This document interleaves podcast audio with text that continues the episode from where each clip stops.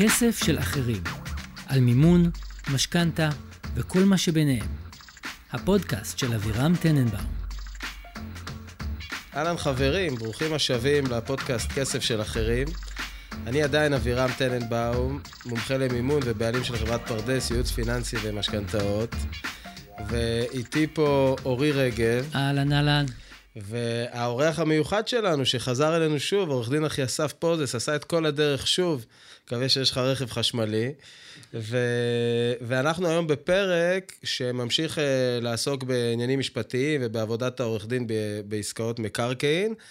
והיום אנחנו נצלול ככה יותר לעומק. Uh, תזכורת קלה, בפרק הקודם נתנו ככה סקירה של תפקיד העורך דין בעסקאות נדל"ן יחסית סטנדרטיות. והיום אנחנו ניכנס יותר לעומק לסיפורים שהם פחות סטנדרטיים, יש הרבה פיקנטריה, הרבה דברים עסיסיים והרבה העמקה לחומר משפטי. כמו שאמרתי בהתחלה, זה יותר למטיבי לכת, אנחנו כבר הצטיידנו במקלות האלה שאנשים הולכים איתם, כל האירופאים בטרקים. כזה. אז uh, ממליץ לכם גם uh, לארגן לעצמכם זוג של כאלה. אתה תמיד מביא את הנושאים הכי מרתקים לפודקאסט, זה כן, כאילו... כן, דואג לך. בדיוק. ו- וזהו, ואנחנו נעבור uh, לאחי אסף. אני חייב לציין שזה מדהים אותי שאנחנו מתייחסים למקצוע שלי כמשהו מעניין ופיקנטרי. אני מאוד אוהב משפטים, אני לא יודע. איזה כיף. אני יכול לראות את עצמי במציאות אלטרנטיבית עורך דין, אני חייב להגיד. כן. רגע, לפני שממש נתעמק שוב, במקרה אם איכשהו מישהו עשה את טעות חייו ולא שמע את הפרק הקודם, תספר לנו במשפט מי אתה, מאיפה אתה ולמה. אז uh, עורך דין אחי אסף פוזס, אני עורך דין, אני שותף במשרד עורכי דין הורוביץ אבן אוזן, אשר בתל אביב, uh, ואני עוסק בנדל"ן, לסוגיו. כל מה שאתם יכולים לחשוב עליו, אולי למעט uh, גשרים ומנהרות. יפה, זו הגדרה מצוינת, ממש. אין לי תוכנית לבנות גשר או מנהרה כן. בקרוב, אז כן. נראה לי שזה סוגר את הפינה. מעולה.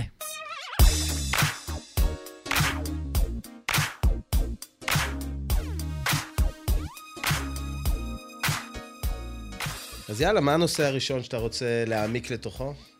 בוא נדבר קודם כל על אה, אחד הדברים החשובים אולי שיש לנו בעסקאות uh, מקרקעין. דיברנו בפרק הקודם על, uh, על הנושא של הבדיקות שאנחנו מבצעים בשלבים הראשונים של העסקה. Mm-hmm. אז אנחנו נכנסים לאחד הדברים האולי הכי uh, חשובים, הונאות. Oh. הונאות. הונאות במקרקעין. למה זה חשוב? בעיקר כי אנחנו מדברים על הרבה מאוד כסף. זה עיקר הסיפור. כי הונאות עושים לנו בכל מיני דברים. אה, לא נאשים בעלי מקצוע, אבל יש כל מיני אה, בעלי מקצוע שעושים לנו תרגילים כאלה ואחרים, מוכרים לנו דברים שלא קיימים וכולי. כשמוכרים לנו דירה שלא קיימת, אנחנו טיפה בבעיה. זה יותר מערב של באסה ושוכח מזה למחרת. כן, תלוי כמה כסף יש לך, אבל כנראה שיותר מזה. כן.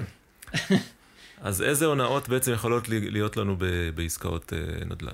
הדבר הראשון שחל, ש, ש, שאנחנו נתקלים בו, לעיתים רחוקות אמנם, זה איזושהי בעיה עם, עם הזהות של המוכר. Mm. פתאום אנחנו מגיעים, uh, מתחילים את הבדיקה, אנחנו רואים שלמשל המוכר הוא uh, אזרח זר. שזה הנורה האדומה הראשונה כמובן. וואלה. כן, למה? תעודת זהות זה, אתה לוקח מספר תעודת זהות, זה מחובר לכל המערכות. אתה מוציא, אתה יכול להוציא, ללכת לרשם המשכונות, ללכת ולבדוק. אתה יכול ללכת לטאבו לראות שזה זה. Uh, היום, בגלל ההתקדמות הטכנולוגית, גם כל המערכות, הטאבו מסונכרן עם משרד הפנים. וואלה. אז אתה יודע שאם זה נרשם, בדקו את המספר. Uh, בדקו את הזיהוי כנראה גם. אז, אבל ברגע שאנחנו רגע, מדברים רגע, על אזרח... פעם זה לא היה מסונכרן, ויכולתי להירשם בטאבו כבעלים עם מספר תעודת זהות שלא קיים? יכולת להירשם, אני לא יודע אם לא קיים, אבל יכולת להירשם עם מספר תעודת זהות שגוי. וואלה. כן. וזה okay. אוקיי. קורה אגב לא אחת, לא אחת, אני אגיד לך יותר מזה אפילו. עד נדמה לי שנות ה-60, הרבה מאוד מה, מהרישומים בטאבו הם גם ללא תעודת זהות בכלל. פשוט שם. כן, משה שם. כהן, היית הולך לטאבו, oh, wow. מבצע פעולה על סמך זה שאתה רשום כמשה כהן. ממש, זה ממש ככה. כמובן הדרך להונאות בסיטואציה כזאת היא עד השמיים. כן. אז כמובן אה, בשלב מסוים החליטו להוסיף אה, תעודות זהות לרישום בטאבו, והיום זה כמובן יותר, יותר מתקדם, כי זה לא רק שהוסיפו את המספר, אלא היום אתה רוצה לבצע עסקה, בודקים שהמספר שלך מסונכרן למערכות של משרד הפנים, כלומר שהוא אוקיי. אמיתי והשם מתאים. כן. אז המצב שלנו כמובן היום יותר טוב. אזרחים זרים, מדינת ישראל כמובן, הטאבו כמובן לא מחובר למערכות של כל המדינות, ואז אנחנו בעצם חוזרים למצב הקודם. יבוא לי בן אדם, יציג בפניי דרכון מזויף, כנראה שזו לא עבודה נורא נורא מסובכת לעשות, כי זה קורה עדיין, כן. ולא אחת. אני לא יכול לדעת, אני כקונה או כעורך הדין של הקונה, לא יכול לדעת שהדרכון מזויף, אני הולך איתו לטאבו, יכול אפילו להירשם, כן? גם הטאבו לא, לא יודע לבדוק. פתאום יבוא בן אדם ויגיד, סליחה, מה זה, מכרו לי את הנכס. ויש תיקים משפטיים, יש פסקי דין לא מעטים על סיטואציות כאלה, אזרחים זרים, באו, הגיעו עם ייפויי כוח, עם צווי ירושה, כל מיני המצאות, נרשמו כבעלים, מכרו את הנכס, פתאום הגיע הבעלים המקורי, אמר, מה זה, לא ידעתי שבכלל מכרו לי את הנכס. וואו. כן. איזה עוד... אה, רגע, אבל מה עושים? עכשיו אני שוודי. הייתי בעלים חוקי. מישהו התחזה עליי ומכר את הנכס שלי. שיש פה שני, צד אחד שהרוויח, זה הנוכל שבטח נופש באיזה אי, שני צדדים שהפסידו. שזה שמכרו לו בית שלא נמכר באמת על ידי המוכר, ויש את ההוא שהיה בעלים של נכס, אז כאילו, מה? מה שייך למי? אבירם, אתה זוכר בפרק הקודם, הקשבת בפרק הקודם? הקשבתי. בפרק הקודם דיברנו על הנושא של הוודאות של הטאבו, שבאים ואומרים לך, אומרים, אומרים לנו, הרישום בטאבו קדוש. אתה רוצה לקנות נכס, ואתה מסתכל על הטאבו ואתה רואה שהבעלים זה הבעלים, זה המוכר, אתה מסתמך על זה, זה שלך. אז זה- מנקה את הקונה. זה מנקה את הקונה. זה חשוב. כן. זה אומר שהבעלים הרשום, אם וכאשר חלילה יעשו לו את התרגיל הזה, יש לו אפשרות רק לתבוע פיצויים ממי שזייף את הפרטים שלו. לקונה הוא, כן. לא יכול, הוא לא יכול לבוא עם הקונה, ולהגיד לו תחזיר לי את כן. הדירה. וואו. אוקיי? אה, אנחנו הוא אומרים לא את זה כמובן... לב- לא יכול וואו. לבטל את העסקה. אנחנו אומרים את זה. האמירה הזאת כמובן היא כללית. כן. יש תמיד את הנסיבות המיוחדות, אבל ברמת העיקרון זה הסיפור. אז לפי מה שאתה אומר, אם אני קניתי דירה ממוכר מזויף, ועשיתי את הבדיקות הנדרשות, והועברה אליי, אז בעצם לא נפגעתי בכלל מההונאה הזאת. זה נכון. Uh, מה שחשוב ש... שיהיה לך בתיק, כשאתה מבצע את העסקה הזאת, זה שני דברים עיקריים לפי החוק. תום לב, דהיינו, ברור, שלא ידעתי, לא שאתה חשדתי. לא ידעת ולא היה לך לדעת, כלומר, לא, לא מצופה ממך להבין שהייתה פה הונאה, או זיוף, ושילמת את מלוא התמורה על הנכס, אתה ברמת העיקרון אמור להיות מוגן לפי החוק. לא, והסתמכת יש- על הרישום, כמובן. יש מוגן ויש הנכס נשאר בידיך. יש נכון. לו תבעו אותי ויש זהו, זה זו שלי. הכוונה, הנכס שלו, הכוונה שלי זה שהוא מוגן, לא, גם, גם אה, אם. אם אין, אין גם, ב, שוב, ברמה, באמיר, כאמירה כללית, אין גם עילה לבעלים. המקורי האמיתי לתבוע את הקונה. וואו. אז אוקיי. הוא לא יכול לתבוע את הטאבו? יפה, יפה. אז מה, מה מה שבדרך כלל יקרה, אתה- זה מה שבדרך כלל אתה רואה בפסקי הדין שעוסקים בסיטואציות כאלה, אתה תראה תביעה נגד הטאבו, אתה תראה תביעה נגד עורכי הדין, כן.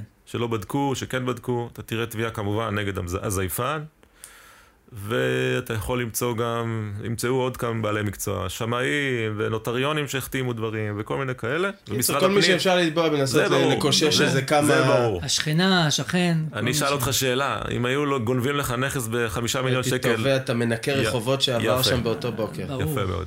אז, אז, אה, אז, אבל זה, עוד פעם, חוזר להתחלה, העני- העניין הזה של הוודאות מגן קודם כל על הקונה. אה, המוכר יכול לתבוע פיצויים, כנראה, כמו שאמרנו, מכל מיני גורמים. יש היום, אגב, פיילוט בטאבו, ב- היום הוא פועל לדעתי בתל אביב ובחיפה רק. למה יש סניפים לטאבו אני לא יודע, אבל זה המצב כרגע. שבא ואומר, אתה... עכשיו הכל מקוון. נכון, נכון, אבל תחשוב, עכשיו יש אה, אה, פיילוט כזה בטאבו, שבעצם אתה יכול להירשם, אתה בעלים של נכס, אתה בא לטאבו, אתה אומר להם, אני רוצה לקבל עדכון על פעולה בנכס. ואז יפה. תחשוב שפתאום אה, אתה השוודי, נכון, כזכור? אני, אני חייב רק לציין שמזל שזה פודקאסט ששומעים, כי אם זה היה מצולם, אף אחד לא היה מאמין שאבירם הוא שוודי. זה פשוט לא היה עובר מסך. מזל שאנחנו ברדיו, סליחה. אני לא יודע מה להגיד לך, אני עד עכשיו הייתי בטוח שהוא שוודי ואני רואה אותו. אתה אבירם השוודי, יושב לך בשוודיה, ופתאום מקבל אה, אימייל, אס.אם.אס. כן. אה, כנראה אימייל. אוקיי. וכתוב, נרשמה הערת אזהרה על הנכס שלך. ואתה אומר, רגע, סליחה, לא עשיתי עסקה, אני בשוודיה בכלל. אה, ואז אתה יכול לבוא, לבוא לטאבו, להגיד להם, סליחה, אה, זה לא אני, הולך לבית משפט ודורש למחוק את ההערה, הצלת את הנכס שלך. מדהים. בסדר? אחלה פיילוט. נכון. אה, אני מקווה שבקרוב זה גם יורחב לכל, ה, לכל הנכסים. זה שוב, זה טוב בעיקר לאלה שבאמת לא, לא, ב- לא גרים בנכס, למשל. כן. מי שגר בנכס בדרך כלל יהיה קצת קשה למכור את הנכס כן, שלו. אבל מי שנמצא בשוודיה לא יכול לדעת. אה, איזה עוד אה, סוגים של הונאות נפוצות? אז יש? למשל הונאה נוספת רו- רווחת זה באמצעות חברות. אוקיי. יש נכסים שמוחזקים שנים באמצעות חברות. אמרנו מקודם שפעם הטאבו לא היה רושם תעודות זהות, אז גם לא היה רשום, לא היו ח"פ. רושמים ח"פ, זה המספר של החברה. חברה זה אפילו יותר פשוט, תבינו. בחברה, הטאבו הוא מאוד מאוד קש, קשוח בהעברת אה, זכויות, בגלל, כן. בגלל העוצמה של הדבר הזה. אז הטאבו, אתה רוצה לבצע עכשיו העברה, אתה צריך להתחיל לזייף מסמכים משמעותיים. צו ירושה, שטר מכר, תעודות אה, זהות, דרכונים. רשם החברות, כשאתה מבצע... אה, אתה בעצם עושה העברה של המניות? בדיוק. לא של הרישום של הבעלים בטאבו? מה הזייפן בעצם עושה בסיטואציה? הוא מזהה נכס שרשום על שם חברה, ללא ח"פ נניח, בדרך כלל, ילך לרשם החברות, יזייף אה, שטר העברת מניות. זה די פשוט. מפה לפה עבר, הועברו המניות. זו חברה שהיא מוחזקת הרבה מאוד שנים, בעלי המניות שלה לא עוקבים אחרי כן. הרישום, טק טק, מוכר את הנכס, מושך את ה... אה, מפרק את החברה לדוגמה, אה, ו- או אפילו מוכר את הנכס ומושך דיבידנד, והלך הלך הנכס, והזיוף פה אפילו עוד יותר פשוט. כי זה זיוף בתוך הבעלות של החברה ולא. מול הטאבו. אז, אז לכן, כש... לא חשבתי, אתה אומר, נוכלים הם יצירתיים. כן? תמיד היו. אז לכן, נגיד שתי, שני סוגי ההונאות האלה הם, ה, כמו שאמרתי, דרכון זר, או איזשהו מסמך זיהוי זר וחברה, אלה ההונאות ה- היותר רווחות. זה בדרך כלל. הנורות האדומות הראשונות, שאתה רואה נכס שרשום על שם חברה ללא ח"פ, או דרכון זר, תביא לי, אני עכשיו אתחיל אה, לחפור לעומק יותר, אוקיי? מעניין. טוב לדעת. אה, יש למשל אה, הונאות, שנקרא לזה הונאות עק- עקיפות. אה, אתן לך דוגמה, היה לי משא ומתן, לפני לא מזמן כל כך. פוגשים איזשהו בן אדם שאומר, אני, אני נציג של הבעלים, אני, אני בניתי את הנכס. אבל אני גם, יש לי זכויות בנכס. אבל זה רשום עליו. בסדר? אבל כן, אני הסכם- מטפל בו. הסכם פנימי בינינו. פנימי, חיצוני, לא יודע בדיוק מה. אני זה, אמרנו, הגענו לפגישה ראשונה, אמרנו, בסדר, בוא נקשיב. יושבים, מקשיבים, מדברים על התנאים המסחריים של העסקה, אומרים, בוא ניפגש שוב עוד כך וכך ימים. אמרתי, בסדר, אבל בואו, בואו, רוצים לפגוש את הבעלים. הכל בסדר, זה... תפגשו, תכף, אוטוטו. מגיעים לפגישה השנייה, הבעלים כמובן לא מגיע. פגישה שלישית, נדמה לי שזה כבר היה בזום, הבעלים עוד, עוד לא מגיע. אתם מכירים את זה שאתה לוחץ על, לוחץ על כפתור והוא מפעיל נורות? כן. זה בדיוק זה. אני התחלת, החלטתי להתעקש, אני רוצה לפגוש את הבעלים. וככל שסורבתי, דרשתי יותר. בסוף הבנו, הבעלים לא מודע לעסקה. מה עשינו? פשוט עקפנו את הבחור? הרמנו. טלפון לבחור, אמרנו לו, תשמע, וזה, מתי אתה מגיע לפגישה? פגישה על מה? הבנו שעושים לנו, מנסים לעשות לנו תרגיל. עכשיו, התרגיל הוא נורא פשוט. אבל איך הוא היה מוכר בשמו, עם מסמכים מזויפים? ה- ה- ה- הרעיון שלו היה להגיע לחתימה עם ייפוי כוח. וואלה. ייפוי כוח, תכף נדבר. בעצם אם היה קונה להוט, ועורך דין שלא מדקדק, הוא היה עושה הכל באמצעות ייפוי תבינו, כוח. תבינו, מה הסיכון בהונאות? אה, מי שעושה הונאה, אם הנכס שווה 10, הוא ישמח למכור בחמש. לא, זו עסקה נורא מפתה. ואז יבואו קונים שיגידו, אני מוכן לקחת את הסיכון. אתם מבינים? כן. זה זה. הוא, הוא מרוויח חמישה מיליון מלאים, הוא לא כמו הבעלים שיכול לחשוב, רגע, אולי אני ארוויח 11. אתם מבינים? וגם עלה לו הנכס באיזשהו שלב. בדיוק, משהו. אז, אז, אז על זה כל הזה. אז, אז אם, אם אנחנו מחברים את הכל, יש לנו דרכון זר, אה, חברה, חברה כלשהי אפילו, בעיקר חברות זרות אגב, מאותה סיבה. אה, וואלה. אה, מיופה כוח. מ- אה, אה, כשהבעלים לא בתמונה, כן. אוקיי? אה, אה, אלה הדברים, וכמובן גם יכול להיות אה, סוג של הונאה שגם נתקלים בה לעיתים רחוקות יותר, זה למשל אנשים שהם חסויים. בא, אומר לך, אומר לך, הנכס רשום על שם מישהו, מגיע החתן, מנהל איתך את כל העניינים, טה טה טה טה טה, ובסוף הבן אדם מגיע, הכל בסדר. אבל uh, הוא בכלל לא מעורב, אתה, אם, אם אתה ערני, אז אתה פה בא לבן אדם, אומר לו שלום, מה, מה קורה, מה נשמע? חותמים על החוזה למכירה של הדירה הזאתי, ואז הוא אומר לך, איזה דירה? על מה אנחנו מדברים? אתה מבין שהוא לא איתך. אתה צריך לחפור ולהבין שהבן אדם לא מבין על מה הוא חותם, אבל הוא כאן, זה הוא, זה לא שמזייפים כן. לנו משהו. כאילו פשוט אבל... לא היה, זה הכל קרה מאחורי הגב שלו, ומכרו לו איזה סיפור בדיוק, שהכל בסדר. בדיוק. אז זה גם עלול לקרות. אמרנו, כן. אה, ייפויי כוח, זה, זה- זה מתחבר לפרק הקודם, שדיברנו על ז'אנר של אנשים שנותנים הכל לעורך דין, כך תעשה לי, שלא יודעים ולא מודעים ולא זה, זה באיזשהו מקום, זה אפילו יותר גרוע מזה. זה יותר גרוע, כאילו אני, אני- נותן לחתן שלי לנהל את הכל, אני אין לי שום זה, ופתאום הוא מגלה שמה... נכון, מה אז, אז זה כל, בכלל? כל מה שבעצם אנחנו מדברים עכשיו, על כל מה שהוא, על כל, כמעט כל המקרים האלה עוסקים באיזשהו שליח, כן. אוקיי? מישהו שהוא לא הבעלים המקורי. ברגע שדבר כזה קורה, שאנחנו מזהים דבר כזה, אנחנו קודם כל נדלקת נורה אדומה ועושים אלף בדיקות. אוקיי, אז אה, גם לי, אני נתקלתי גם אה, בכמה הונאות האמת. אה, דווקא בימיי אה, בבנק, כ... כיועץ פרטי פחות, אה, אבל בבנק אתה יותר פסיבי, אנשים באים אליך, אולי יש לך פחות יכולת לשלוט על, אה, על מי מגיע? על מי מגיע ועם מי אתה בוחר לעבוד. כן. אז אה, קודם כל היה פעם לקוח נורא נחמד, מ"פ בגולני, שהעורך דין שלו, תוך כדי העסקה... כגולנצ'יק אני כבר לא הייתי סומך עליו. העורך דין שלו, תוך כדי העסקה, התפוצץ שהוא גנב אה, כספי נאמנות שבמיליונים, גם של אה, לקוחות נדל"ן, אני חושב, וגם של אה, ניצולי שואה. כל מיני כספי נחמד. שילומים וזה. מלבב. מלבב. ממש. אז אולי אחי אסף יוכל להרחיב על נאמנויות והסיכון שבנאמנויות, זה מתקשר כן. לעולם של נאמנויות. ואוקיי, אז בואו נתחיל מזה, ואחרי זה נספר על העוקץ השני שאני נתקלתי איך, בו. איך כותרת? איך נדע שהנאמן נאמן?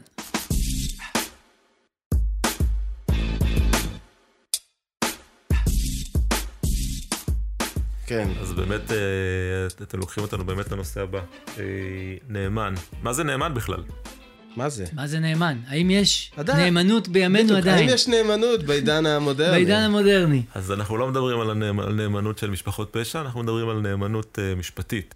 כן. מה זה נאמנות? נאמנות זה כשגורם, אגב, לא, לא, לאו דווקא עורך דין, פועל עבור מישהו אחר, אוקיי? אוקיי. מתי משתמשים במוסד הנאמנות? יש כל מיני מקרים, בואו נדבר על שני המקרים העיקריים. אחד, זה כמובן עורך דין, במהלך העסקה. עורך הדין של המוכר בדרך כלל, אתם זוכרים שדיברנו על המבנה של העסקה? חותמים, תשלום ראשון, רוצים לרשום הערת אזהרה, אבל אי אפשר להעביר את הכסף למוכר עדיין, כי לא נרשמה הערת אזהרה. נכון. ומצד שני רוצים לרשום הערת אזהרה לפני ש... כן. מה עושים? מביאים צ'ק שהוא צ'ק בנקאי. נסביר קצת על מה זה צ'ק בנקאי? קצת. טיפה. צ'ק בנקאי, צ'ק רגיל, אתם יודעים, הולכים, מושכים צ'ק, נותנים לבן אדם, יש כסף בחשבון, הכסף, הצ'ק עובר, אין כסף בחשבון, חלילה, הצ'ק חוזר. צ'ק בנקאי זה צ'ק שבו, ש, של הבנק, שבו הכסף כבר, ברגע שמושכים את הצ'ק, הכסף יצא מהחשבון, Mm. ואז יודעים בוודאות שיש כיסוי. ולכן בעצם בעסקאות... זה כמו מזומן. זה ממש כמו מזומן, ולכן גם בעסקאות מכר, במעמד החתימה, אתם מעדיפים מאוד שהצ'קים שהקונה מגיע איתם, זה יהיו צ'קים בנקאיים, על מנת שידעו שיש, שהם ניתנים לפירעון. כן. אז מגיעים לחתימה עם הצ'ק הבנקאי הזה, מוסרים את זה לעורך הדין, ונותנים לקונה הזדמנות ללכת ולרשום את הערת האזהרה לטובתו. אוקיי? ואז עורך הדין של המוכר משמש נאמן, מחזיק בכסף בנאמנות, ומחויב, גם מכוח חוזה המכר, אבל גם מכוח חוקי הנאמנות וכללי אתיקה שחלים על עורכי הדין, להחזיק בצ'ק הזה בנאמנות ולא למסור אותו למוכר עד שנרשמת הערת אזהרה לטובת הקונה. מתי עוד אנחנו נתקלים בנאמן בעסקאות מכר, שזה גם חשוב, ש- שאנשים יכירו.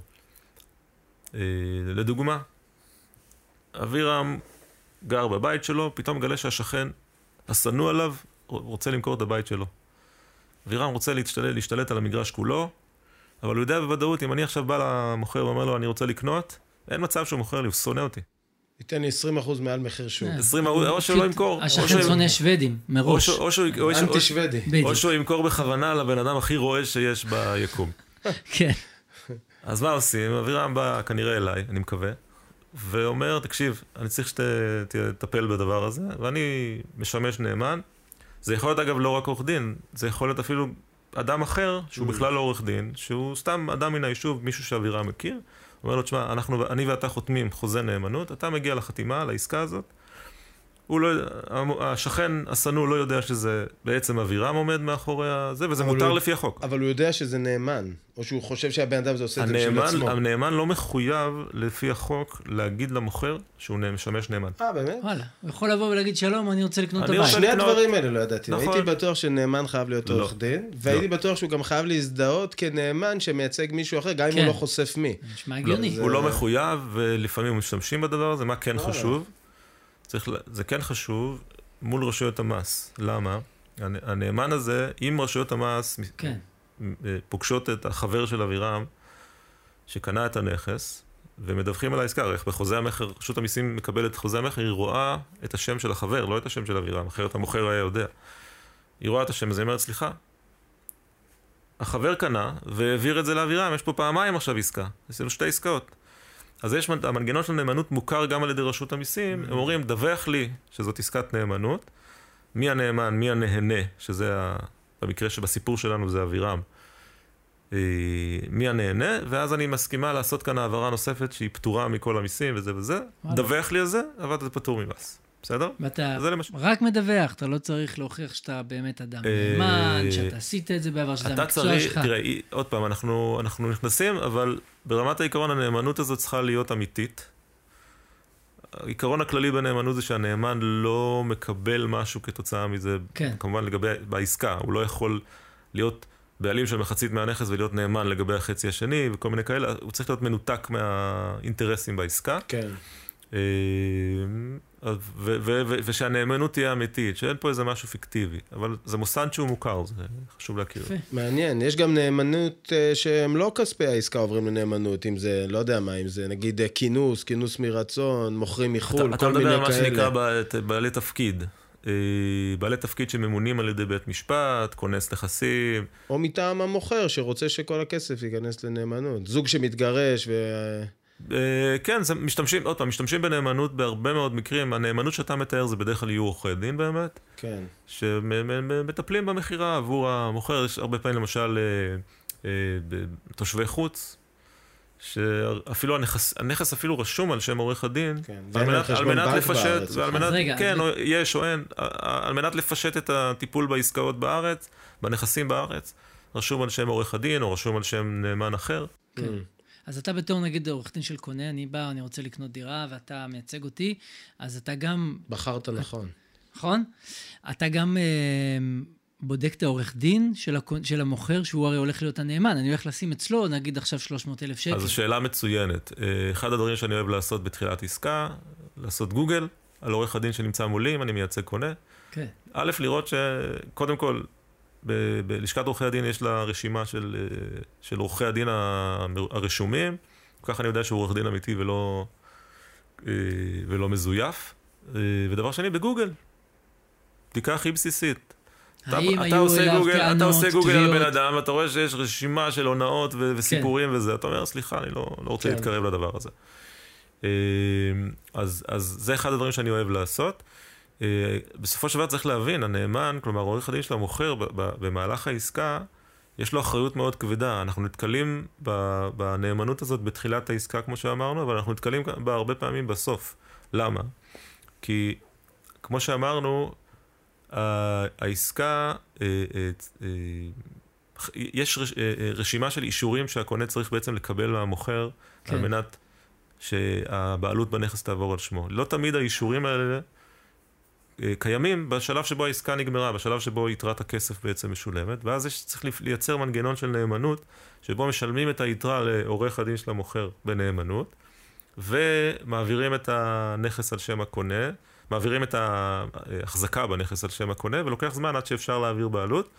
ועד שלא מקבלים את האישורים האלה, או הנאמן הזה בעצם מחויב להחזיק את הכסף אצלו. אז יש חשיבות מאוד מאוד מאוד גדולה לכך שהעורך הדין של המוכר באמת יהיה אדם אמין, כשר, שאין כן. לו איזה היסטוריה של הונאות וכולי. עוד אה, אה, זווית אחרונה לנאמנות, ככה ממש בקצרה, הייתי רוצה שתסביר לנו אה, על קצה המזלג מה, מה ההבדל בין נאמנות כללית לספציפית? כי זה גם משהו שעולה בעסקאות נדל"ן.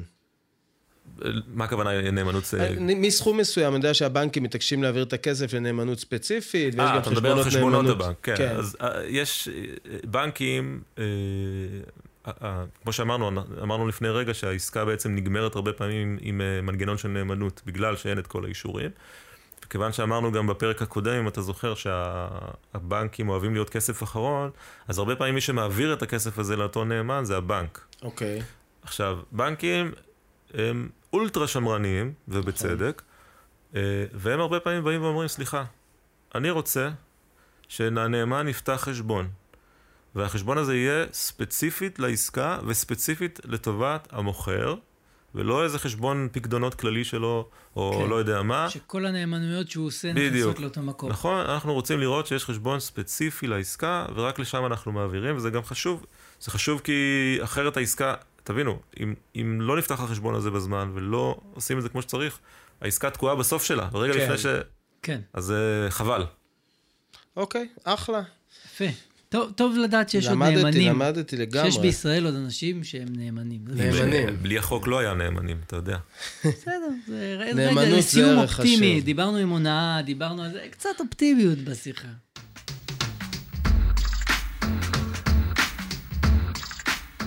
זה היה החלק הראשון של הפרק סוגיות משפטיות בעסקאות נדל"ן, בו אירחנו את העורך דין אחיסף פוזס. הישארו איתנו ותמשיכו גם לחלק השני של אותו הפרק, כאן בכסף של אחרים, הפודקאסט של אבירם טננבאום.